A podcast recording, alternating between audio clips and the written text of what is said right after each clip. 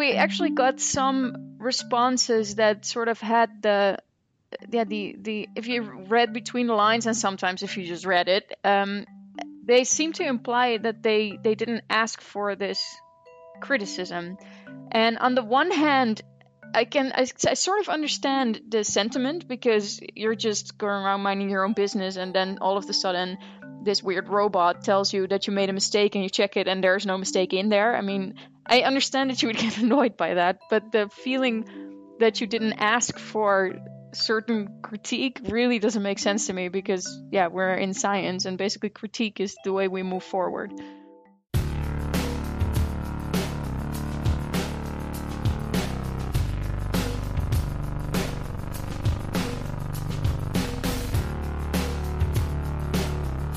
Welcome to Everything Hurts. My name is Dan Quintana from the University of Oslo, and I'm here with James Heathers from Northeastern University and a very special guest from Tilburg University in the Netherlands. We have Michelle Nuijten here. Welcome, and thanks for joining us on the show. Yeah, thank you for having me. Pleasure. Now, you uh, it, it's funny. Me, me and James have been have been talking recently, and we've actually realised that our show has been almost turning into a meta science or a meta research podcast, which fits perfectly because that is the topic of your research, which is meta research. Now, can you tell us a little bit more about the sort of work that you're doing, Michelle? Uh, well, actually, you summarized it quite well. Um, just in one word, meta research, and it's it's it's a super broad field actually, and and also my my dissertation, my my yeah my research for my PhD is focused on basically all aspects of it. So um, yeah, I've I've done a uh, I've I've written an article about reporting errors in uh, the literature. I'm also investigating publication bias. I've looked at the merits of replication studies. So there are tons of different topics that are all related to how we can improve science, and more specifically, in my case, how we can improve uh, psychological science. Mm. Now, one of the um, the the first time that your name actually popped up, at least at least in my feeds, was with uh, with StatCheck or the development of StatCheck, which you were uh, instrumental in um, in bringing up and developing. Can, can, you tell us a little bit about StatCheck? Uh, yeah, uh, well, StatCheck is a, a free tool basically to uh, check your statistics in your paper. So you can you can sort of compare it to a spell checker, um, but this one is to check whether your reported statistics are internally consistent. So roughly what it does is it scans your article, it searches for different combinations of numbers and letters that, um, until it recognizes a statistical result. And using the numbers it extracts, it will calculate whether these numbers are internally consistent. And if they're not, it will flag it as an inconsistency. So basically, it's a back calculator. Yeah, you could say that. And that's awesome um, because when you release it into the wild, it found it finds a lot of people don't front calculate the right way. um, I, I I was um, it's obviously look. I think it's a, it's a fantastic tool, and there's been a lot of discussion about it because not just because it found an awful lot of people who have errors in their front calculation, but because it hurt a lot of people's feelings. Um, which is a, a, a, little bit funny, but also a little bit suggestive. And I've been wondering for a while how, how you felt about people who were upset about it. Um, that's a good question because I did not really think about how that could happen beforehand because yeah. Neither did i. From my end i created well i created it with uh, together with my colleague uh, Sacha Epskamp from the university of amsterdam who actually uh, started this project and i sort of came in later. Um, but the basic idea behind this tool was really just to make our life easier if we wanted to say something about a large bunch of literature and about reporting inconsistencies in that literature but also just to to offer a tool to researchers um, to check their own manuscript. So uh, yeah, at first I was very surprised that people, yeah, seem to feel sort of threatened by it. But then I also had to admit that I'm I'm sort of living in this meta science bubble where everyone is yeah looking for tools like this to improve their work. But if you're not really involved in this kind of research, I can't imagine that it sort of comes across as this scary tool that will, uh, yeah, sort of search you out and point you out as as that you've done something wrong. So people are hmm. afraid that this this um, yeah insensitive robot will accuse them of fraud or something. So this this yeah it's it's a, yeah it, it got a life of its own so to speak. Yeah, I Dan uh, brought this up. I don't know what episode. I don't know anything about what episode anymore. Um, but Dan was saying a while ago, it was handy because the first thing he could do was run all his own papers through it, and then once he actually found something, and it, it, turns out you'd made a very minor error, and you was so happy with himself. Um, that that see, and to to me, that felt normal at the time, um, and it didn't feel particularly. I mean, if you if you used it and it didn't detect the right thing it doesn't feel like a judgment to me. It doesn't feel like it's uh, problematic. The idea of flagging something in public and then saying, "Oh well, I suppose that needs to be checked," and then you check it and nothing's wrong. Um, I don't really f- fully get the point where it's a problem. So, you mean from the from the perspective of the researcher who gets flagged, or what do you mean? Yeah, but we're, I suppose we're, we're, speculating on other people's motives at this point. Um, yeah, well, yeah. I was wondering because there was there were there were a few there were a few fairly strident responses, and um, I don't know. I, it's it's maybe it's just indicative of a culture where you're not really. It's not really the done thing to go around checking what people did. Yeah, I guess so. I think I think Dan's nodding. Yeah, and we actually got some responses that sort of had the yeah the the if you read between the lines and sometimes if you just read it um, hmm. they seem to imply that they they didn't ask for this criticism and on the one hand I can I, I sort of understand the sentiment because you're just going around minding your own business and then all of a sudden this weird robot tells you that you made a mistake and you check it and there's no mistake in there. I mean, I understand that you would get annoyed by that, but the feeling that you didn't ask for certain critique really doesn't make sense to me because yeah, we're in science and basically critique is the way we move forward. So yeah, I've, I've mixed feelings about these semi-negative reactions we've got. Yeah, it's, yeah. Really, it's well, really understandable. It's really odd you know, putting it that way because yeah, we, we do work within science, and and this actually forms an automated way of actually checking a, a whole bunch of papers, um, which you've done on uh, via via PubPeer, and. Um, I've seen a lot of people. Uh, I, I even saw a, a, conversation on Twitter a few days ago where someone described PubPeer as a cesspool. Now it's a cesspool because of all these uh, robots going around, which is a, which is a bit harsh. I think um, I've seen that. Yeah. yeah. Yeah, I was also mildly surprised about that. um, well, let's not pretend. Let's not pretend that the the the most strident thing on PubPeer is a robot that checks your uh, whether or not your statistical calculations are internally consistent. The meanest thing on PubPeer is a whole generation of people in microbiology and similar uh, punching the shit out of each other because they think that other research groups are guilty of serious image manipulation and sim- similar sorts of problems. Um, think, there was a paper yeah. on that the other day where some heroic woman hand checked 20,000 papers that had Western blots. And what? Three, three, yeah, I know. 3 point, 3 point something, I think it was 3.2%, don't quote me. 3.2% showed Im- uh, evidence of image manipulation. And that the, is the really idea, a lot.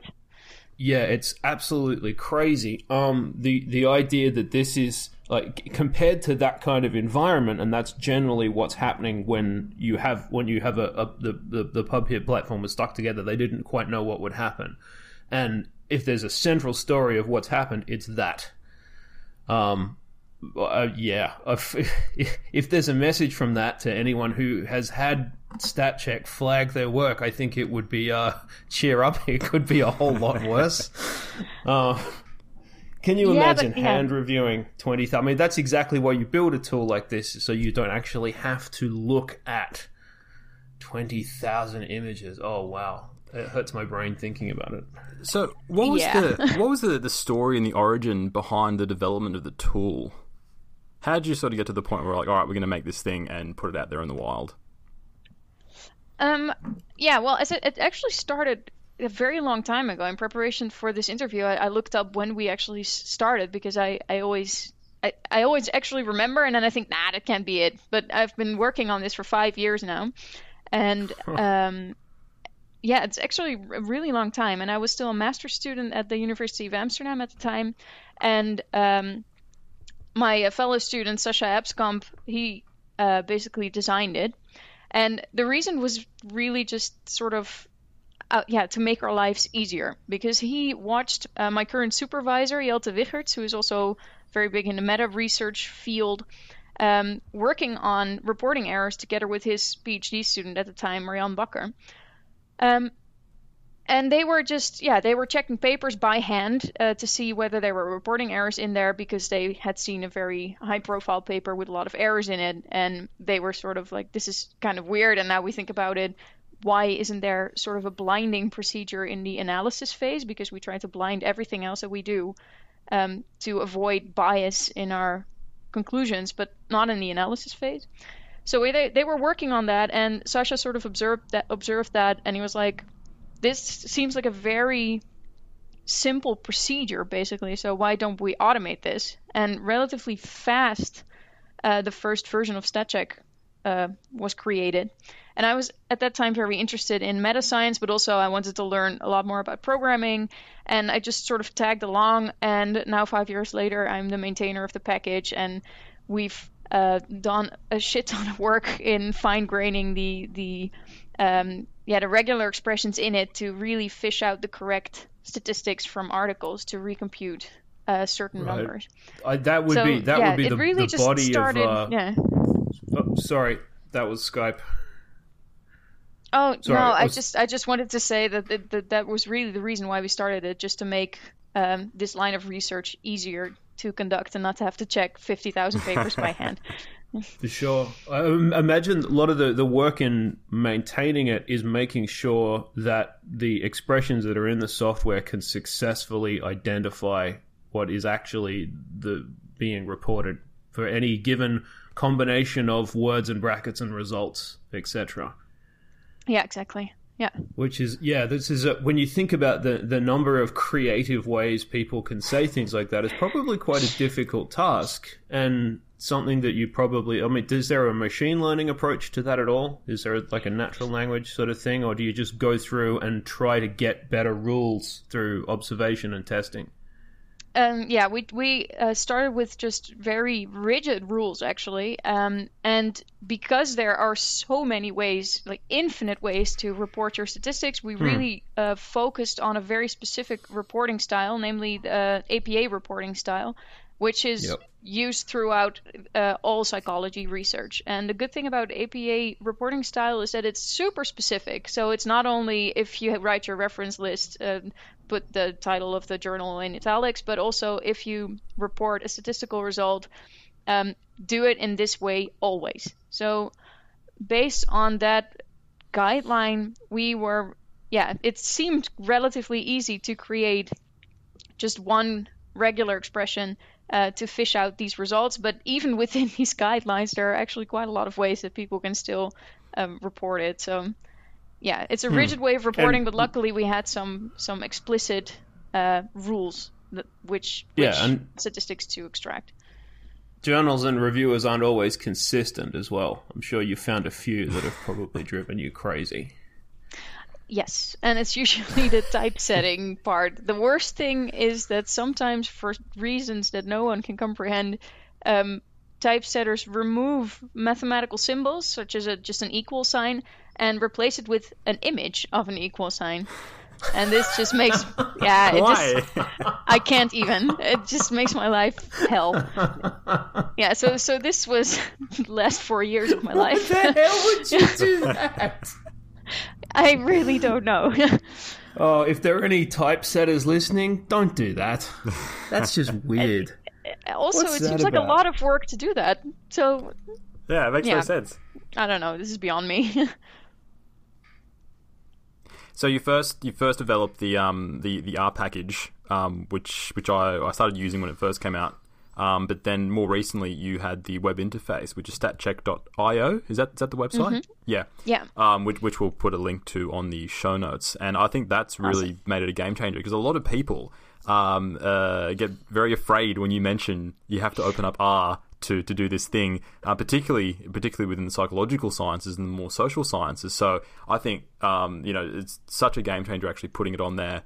Uh, and it's just it's just easier and it's just quicker, I think as well. Um, I know personally for myself, um, any paper that I review, I, I, put straight through there just to make sure. Um, because a lot of my stuff is more in the medical sciences, and that doesn't often adhere to APA format. It doesn't get as much, but it usually gets something. And um, you know, I, I, think maybe twenty percent of the time I've actually um, found uh, errors, which has more been kind of reporting uh, copy and paste errors, and the um, uh, the authors have actually been quite um, uh, quite appreciative. Um, the editor thinks I'm amazing because the editor thinks I'm actually manually going through and checking all these things. Um, but uh, it's, it's been really good. Now I know um, I recently submitted a paper to to PLOS One, um, which was a, a, frustrating experience, but I'll discuss that another time. Um, and one of the things they do is a pre-flight checklist, or um, they do a checklist for images before you actually submit images to PLOS One um, to make sure they actually go through. Uh, you know, uh, they're the right size, the right dimensions. Um, now, have any journals actually considered, or any journals now, using StatCheck in the same sort of way of people actually doing it before they submit? Is this a thing that's happening?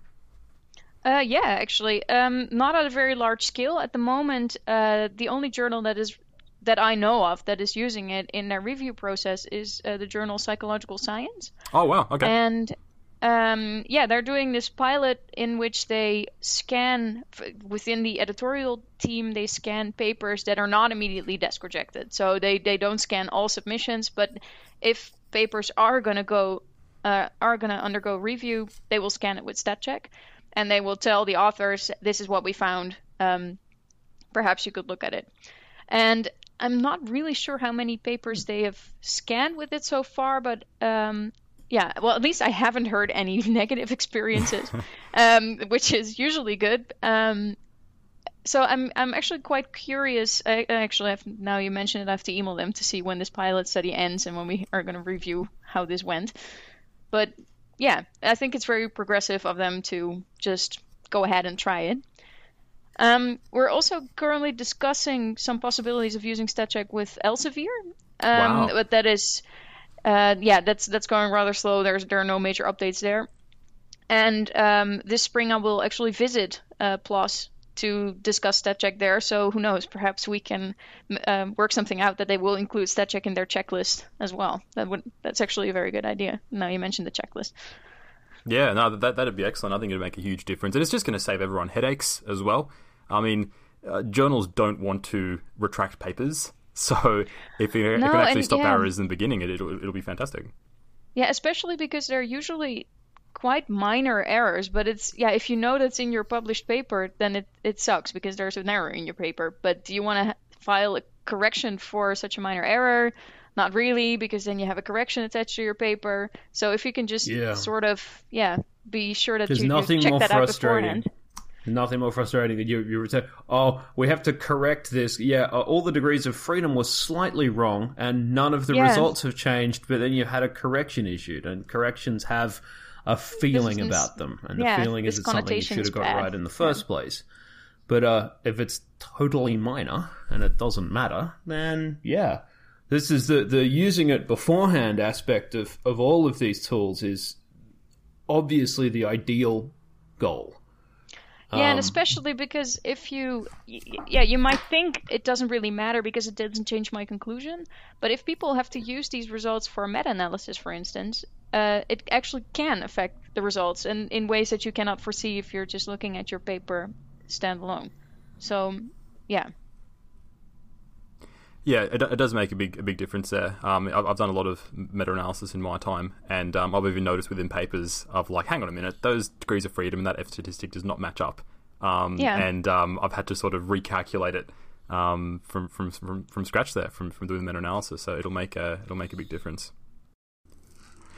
Well, we'll uh, take a quick break and uh, we'll be back soon, and we're going to be discussing more about meta research.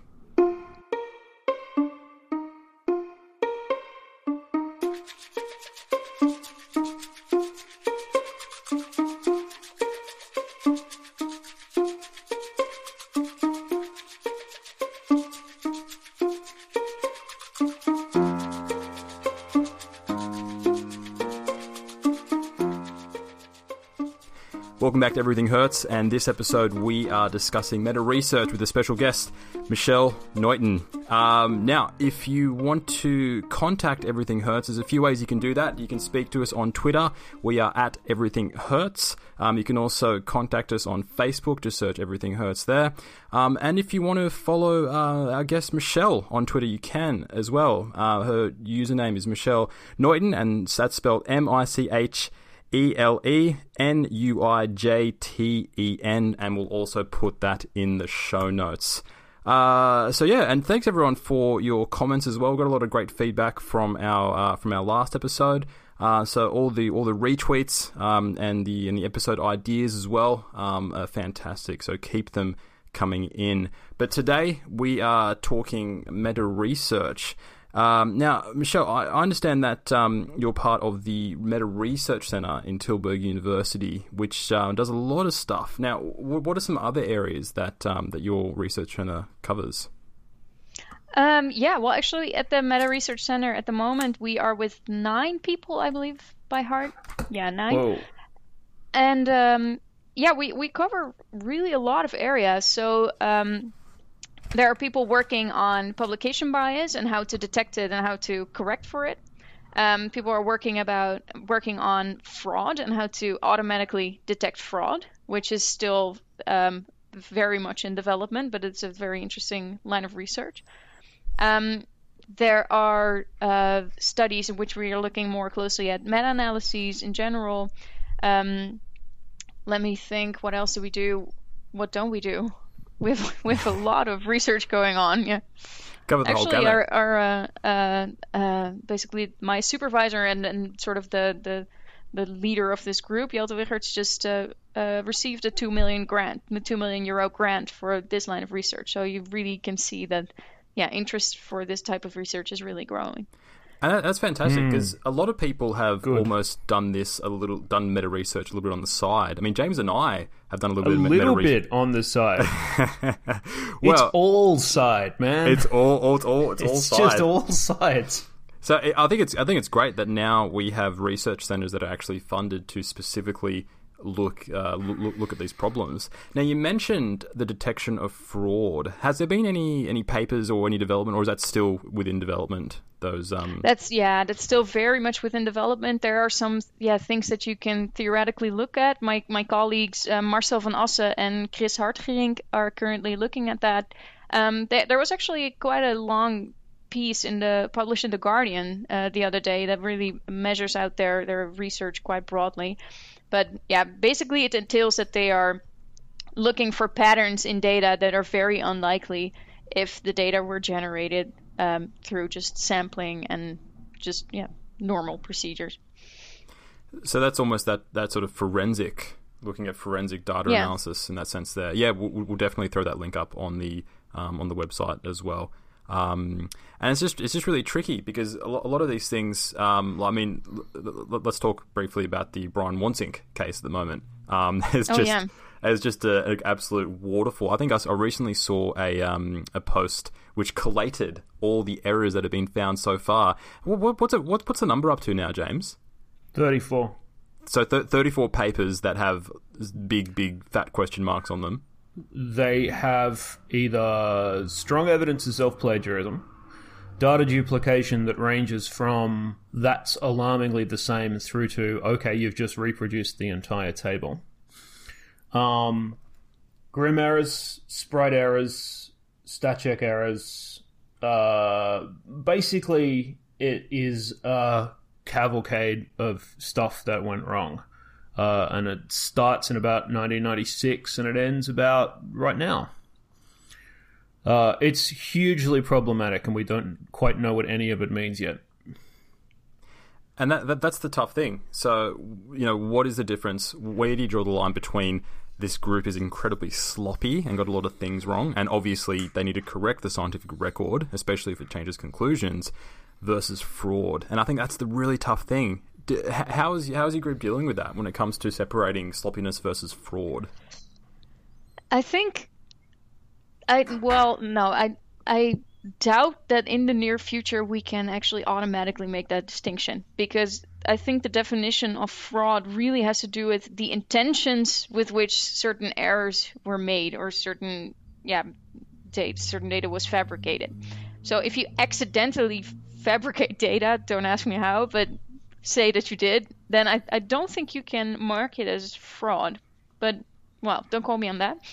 Um, I think what is um, most important is that you can sort of both uh, flag irregularities in data, irregularities in uh, reported results, but also irregularities in the logistics. So basically, you can't remember any of the names of any of the student assistants you claim um, that have collected data.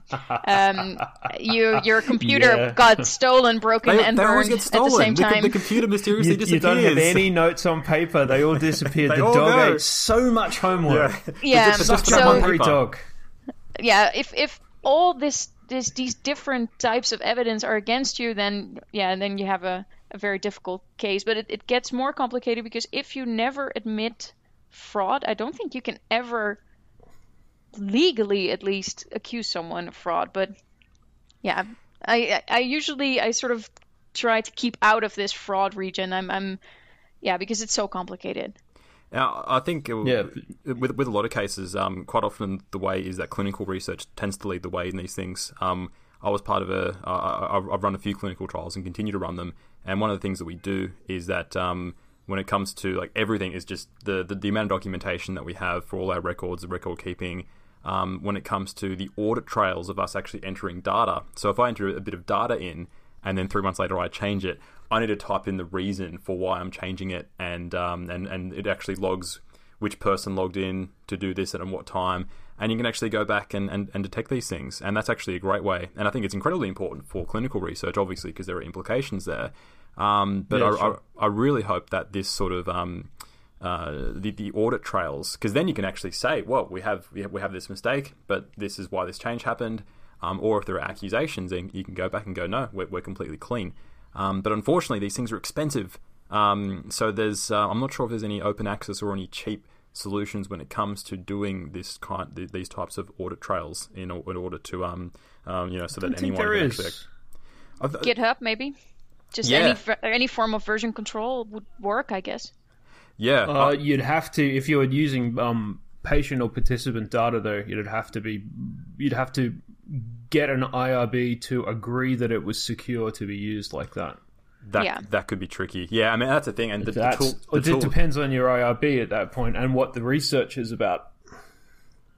Mm. Yeah, I mean, and, and, that's one of the reasons why these tools are expensive because these these actually these tools have um, have all the things in place to actually say, you know, we are secure, we do X, Y, Z you know, we have two factor authentication to get in, all this kind of stuff, which is important when you're dealing with participant data, especially when you're dealing with very specific uh, participant populations. There's only so many people in mm. Oslo with autism that are aged, you know, 20, 23. So you have to you have to yeah. take these um th- these things into account. Um, but it's uh, yeah, it's it's it's it's just crazy, you know, um, when it comes to that that line between fraud and just being sloppy. But it looks like at the very least, all these tools, including StatCheck, including Grim, and what, what's the brother of Grim, James? Grim, no, Sprite. Sprite, yes. All these. All oh, these, there's all... still so much to say about that, but that's not for today. Yeah, all, all these tools are going to be fantastic at actually just checking inconsistencies because uh, at least it actually raises and starts the conversation. There's something wrong here, something doesn't match up, and that's the most important thing because then you can go in and and, and um and actually do that. But I, I think a lot of this actually comes down to the negativity that is associated with correcting errors. Because right now, if you see a correction, it's like mentioned, before, it's kind of like, whoa, correction. So I, I think if there was some way of actually changing the culture around making it easy to make corrections, um, almost like a uh, like a badge system. You know, this is a uh, that makes it extremely obvious that this is a correction which had no, you know, it was simply a typo. Has absolutely no implication whatsoever versus a um, you know this is a bit sloppy versus a absolute retraction. I, you know, I, I think that that needs to change for this so people don't get so uppity when um, when the correction needs to get made. Well, it's yeah. it, it, part of part of it stems from um, part of it stems from the fact that a journal article now is similar to how a journal article was in the 19th century. That it's something that's published and sent out, and it becomes part of an indelible record. It's not like an online record where it can be updated with something. I mean, look, right now, um, if you publish a paper and then you fail to believe that it worked anymore, and you say, "Look, I fully admit to being completely full of shit," there's actually no way in some aspects for you to go and change your own research record because it's been published elsewhere. You can't update your own stuff. You, yeah. and not even not even to have it pulled. You can't even you can't even issue you, you, you can't even issue your own expression of concern or similar. it just goes it just goes out there and it, it goes it goes on the indelible record of truth and knowledge, and that's the end of the story. And considering how easy it is to update things, and the fact that everything else online has had an updatable log since the late 90s, that's kind of mental. Yeah, I, I completely agree. We I actually just recently got an email from someone who uh, got an, a result flagged on PubPeer, which was, uh, yeah, correctly flagged, so to speak. So there really was something off but it wasn't really influential but he was like yeah well i'm glad this was this was flagged and i'm going to email the editor to to see if we can correct this and the editor emailed back yeah this is too small an error to correct which is yeah it really has to do with with this emotion that is attached to having a correction yeah. also for a journal i think because it also yeah. said yeah they feel it says something about the journal whereas i would say well it says much more about a journal if they are like oh yeah this is a mistake let's yeah. update it should have recommended to include StatCheck as a it. yeah yeah look if you we we, we had uh, going through the, the, the process of getting that grim paper together you get some wildly disparate responses from people when you say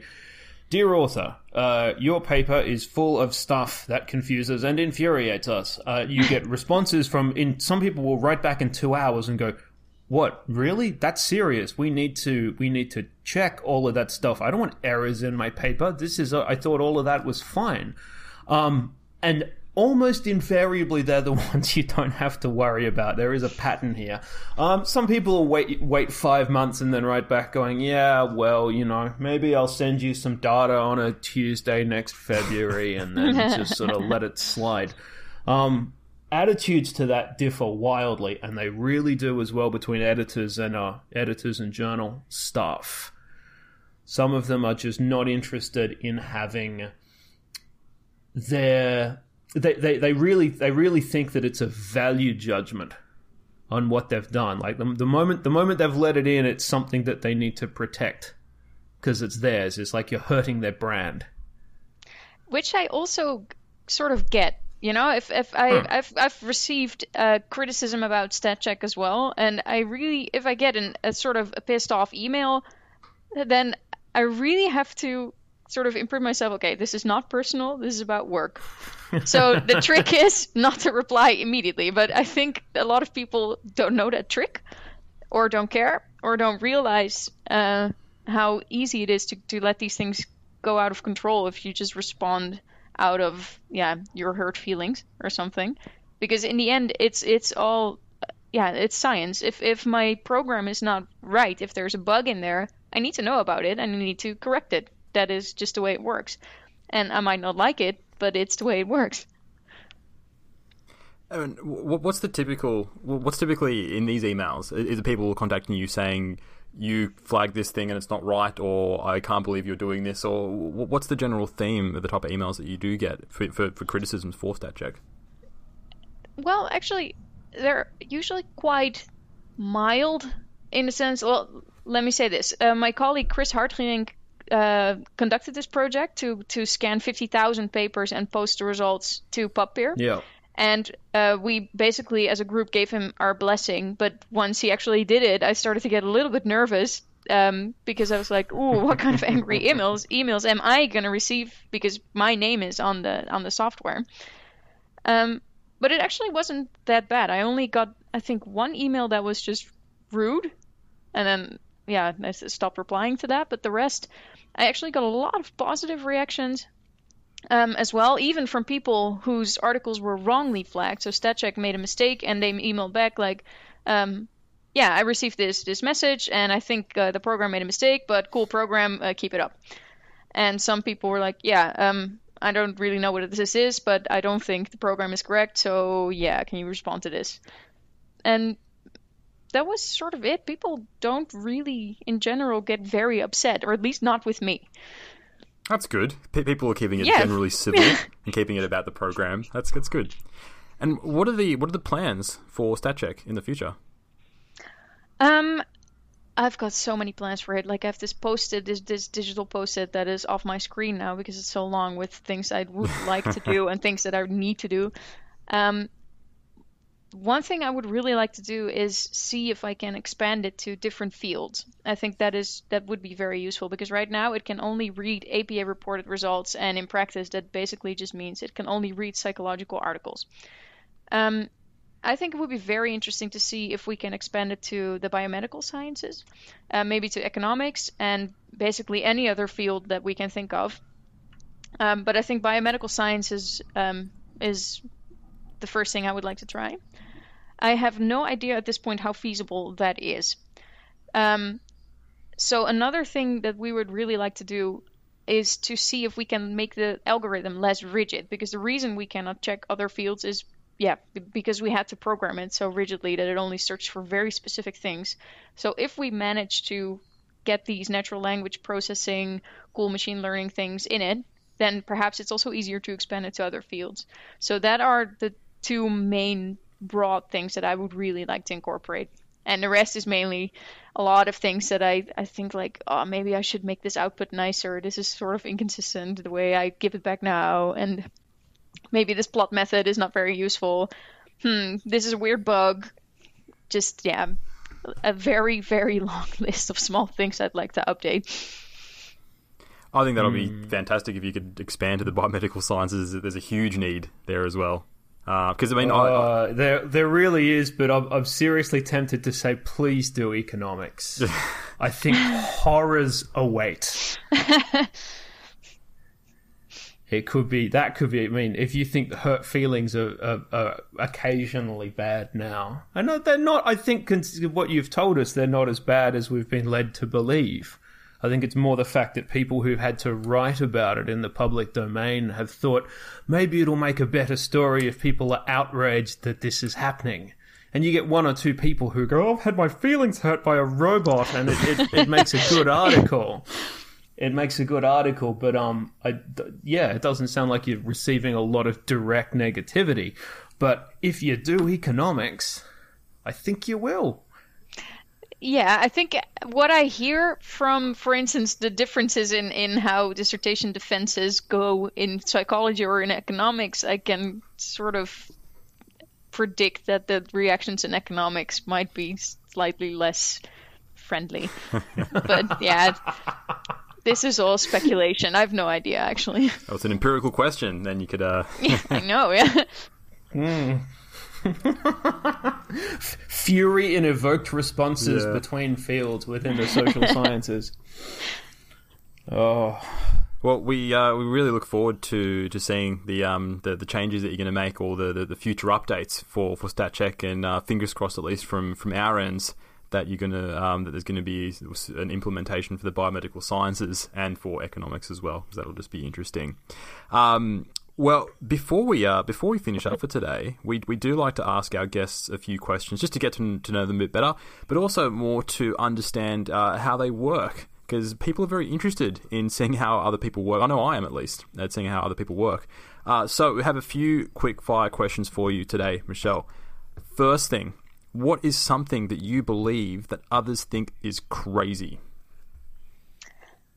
That's actually quite a difficult question, either because, um, the, yeah, I th- I think that sometimes people think I'm overly optimistic in the sense that I think that uh, psychology is actually changing and is improving their research methods, if I see what's happening around me, how how much meta research is popping up, how my friends in more applied psychology fields are uh, going about their research right now, then I am very positive that this replication crisis that we're currently in is sort of gonna get better, that the quality of research is actually improving. But there are quite a lot of people that are much more cynical than I am and basically say we should burn the entire scientific field and maybe start over. That, that's that's the approach that we need. Just scorched earth. Just so, start start over again. yeah, maybe so that's so in the sense the of what other, lasers others approach. think Beautiful. It's crazy. People just think I'm naive. Maybe I would like to say optimistic. That's that's good. Uh, that's good. Uh, hopefully, it is changing. Uh, okay, second question. What is the best or most worthwhile investment that you've made for your career? Um, I would say learning R. Learning to, oh, to program. I knew it was going to be R. Did you pre-register that hypothesis? Yeah. Um, uh, no, it's just I've had 39 episodes of this one pissing in my ear about how amazing R is. It's just everyone. ah, it's, it's, social pressure. All right. Well, actually, yeah. I, I have to say I, I only know how to program in R. So I, I say R, but I think my the, the, the reasoning holds up for just programming in general because what I really like about learning how to program is that you force yourself to, to really very concretely um, specify what you want to know, what you want to calculate, what you mm. want to simulate, what you want to do, basically. And once you start programming um, a scenario or a simulation, then you realize which parts you actually did not really think out that well or you didn't understand. And I think that just that that way of thinking really is useful also just in writing papers. So even if you're a psychologist that never does uh, analyses more advanced than a t-test, I still think it's useful to learn how to program. And did you teach yourself or were you taught formally? Um, both. Um, in my master's, we had a, or my bachelor's actually already, I think. Yeah, we had a course in uh, in R programming, and it was relatively basic. So just a yeah, the basic syntax, the basic way it worked. But then yeah, the way I learned it was just really trial and error. Just spending days on Google trying to fix a bug and uh, Stack Overflow everything. So I yeah, I, it was mainly a trial and error process that lasted years. Yeah, Stack Overflow is amazing for that kind of stuff. Um, I was yeah. getting worried though when I Google something and there's just no response. Or the worst is when you Google something, someone's asked the exact same question and no one's responded, and it was like a year old. Yeah, and that was and that was four years ago. Yeah. That's a sinking feeling. That is just horrible. Yeah.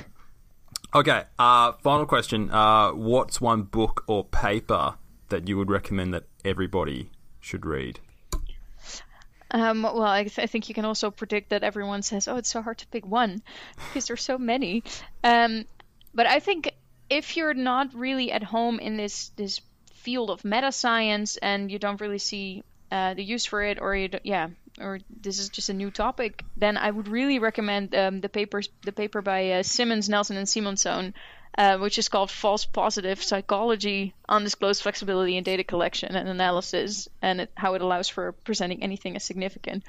And it's a paper that I always show when I give a workshop about uh, questionable research practices or improving the way you work, because it illustrates how you can make every result significant without committing fraud or things that are not allowed. So within the lines of what is allowed, you have mm-hmm. so much flexibility in selecting things just until you find something significant and i think it's it's very it's a very good way to illustrate um, what statistics mean and how serious you should take them in which situations I'll have to read that paper again. That's a very good answer. This is when I'm 64, Dan. Exactly. Yeah. This is the this is the original. This is the original uh, genesis behind the. I, I built a I built a simulator for uh, taking biopsych results, taking biopsych results, and artificially beating them with methods that are actually legitimate until it returns uh, until it returns a group difference. Um, Torture your data few, until it confesses. A few years ago. So yeah, yeah, yeah, pretty much. It just it just it just punts it around the room for a while until it comes up with a, a combination of. It's not even and it's not even moving between variables. It's just different ways of managing the same variables. And if you if you don't if you're not interested in how the analysis pathway works, then it just turns out different numbers. But you know, people in biological psychology often aren't. And that paper was where the idea came from. He said, well because you Dan, you might remember that they they asked people a bunch of different, extremely goofy questions, um, and then found essentially that a, a combination of, of, variables worked by chance. Yeah, that's right. And then proved that, and then proved conclusively using the p-values that listening to the song "When I'm 64" actually makes you older, or that's something right. similarly yes. facile. I remember.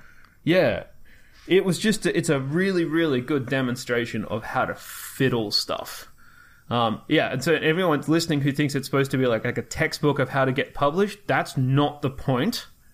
Don't do that.